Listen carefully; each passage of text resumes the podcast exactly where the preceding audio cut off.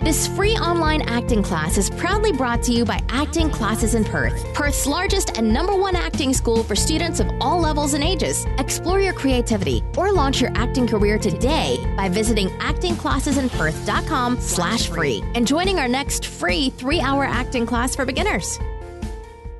Welcome, it's Lauren here from Acting Classes in Perth, and this is episode number 21 of the Acting Classes in Perth Your Questions Answered Daily Show. The show where I sit down and answer all your acting related questions seven days a week at 7 pm. Yes, that is right, every single day here on Facebook Live and YouTube Live simultaneously. Now, a big thank you to everyone who is already joining us. I can see you starting to uh, click in and watch. Thank you so much. It's an absolute pleasure to have you with us. Now, today's question comes in from Sanya, but before we get to Sanya's question, I think it's time we roll the intro. Every day, we answer a new question asked by you, our students, and our listeners. This is the Acting Classes in Perth Your Questions Answered podcast. Now, let's jump into today's question, which is brought to us from Sanya.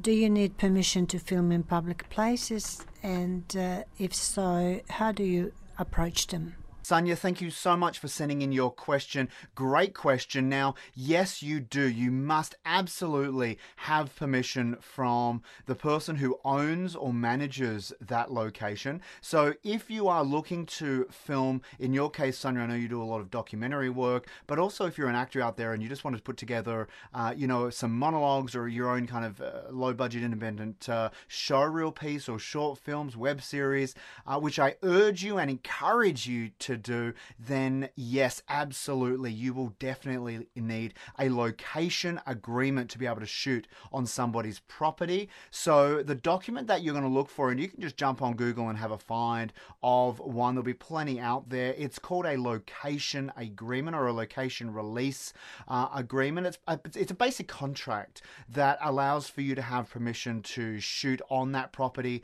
to have access to that property, uh, and to be able to utilize particular services at that property as well, like maybe a gas services or light, you know, power, uh, electricity, uh, water supplies, you know, the use of the toilet, that kind of thing. It'll also stipulate what the reimbursement or compensation back to the owner uh, of that premise uh, is. For independent filmmakers, that may be nothing, um, but in the case of a more professional project, then by all means, they're going to be paid uh, for the use of their assets, I guess you could refer to it. And it's just a good way to ensure that everybody knows, you know, what's on the line, what's being kind of dealt with. It's just a generalized contract we use here in the film industry.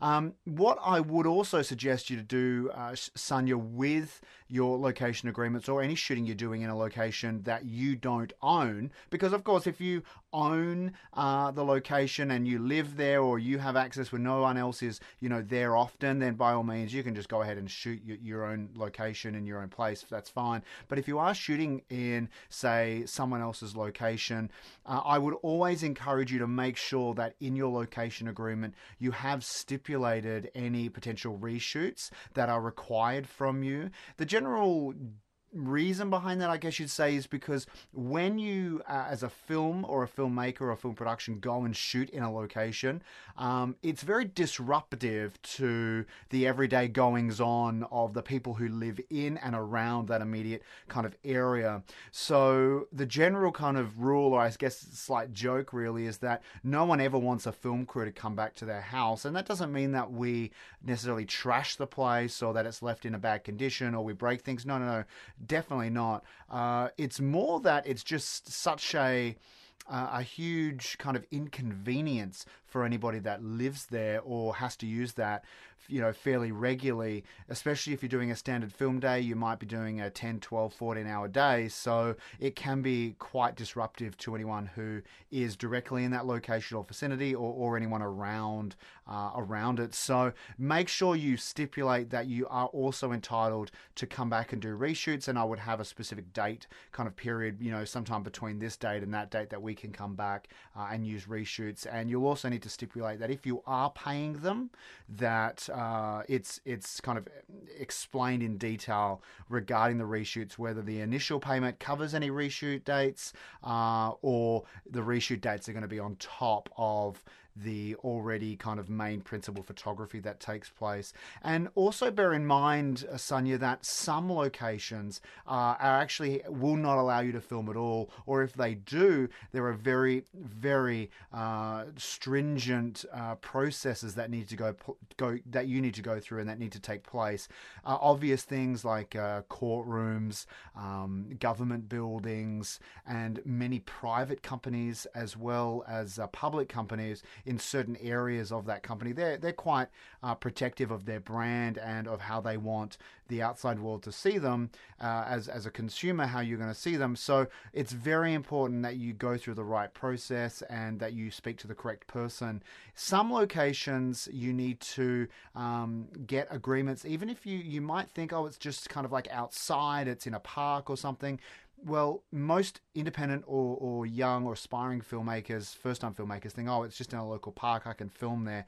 Well, you still will need to get permission from your local council. Uh, or if you're shooting in Kings Park, you need to get a permit to be able to film for a commercial purpose in Kings Park, those kinds of things. So just do your research. Uh, if you have any questions about, you know, whether you are or are not allowed to shoot in a certain location, uh, find out who owns that location and reach out to them uh, by all means.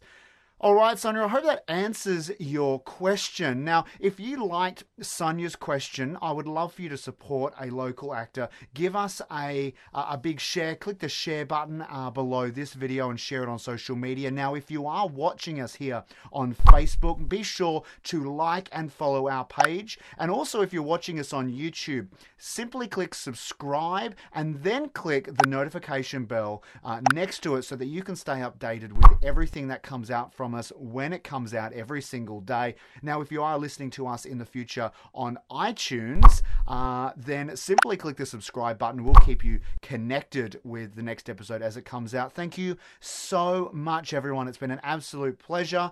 Now, if you have loved this episode and you might want to have one of your questions answered on this episode, please reach out to us. Send us uh, an email. That can come through to Lauren, That's L O R E N at actingclassesinperth.com or you can just leave a Facebook message or a comment in the comment section, and we'll try to collect those and reach out to you to get a recording from you uh, soon if we think the question is one that would work well for the daily show. Now, that's it for today. I'm going to see you again tomorrow at 7 p.m. for another question answered by me here at Acting Classes in Perth. I'm Lauren Johnson. Like always, until I see you again soon, stay safe and happy acting.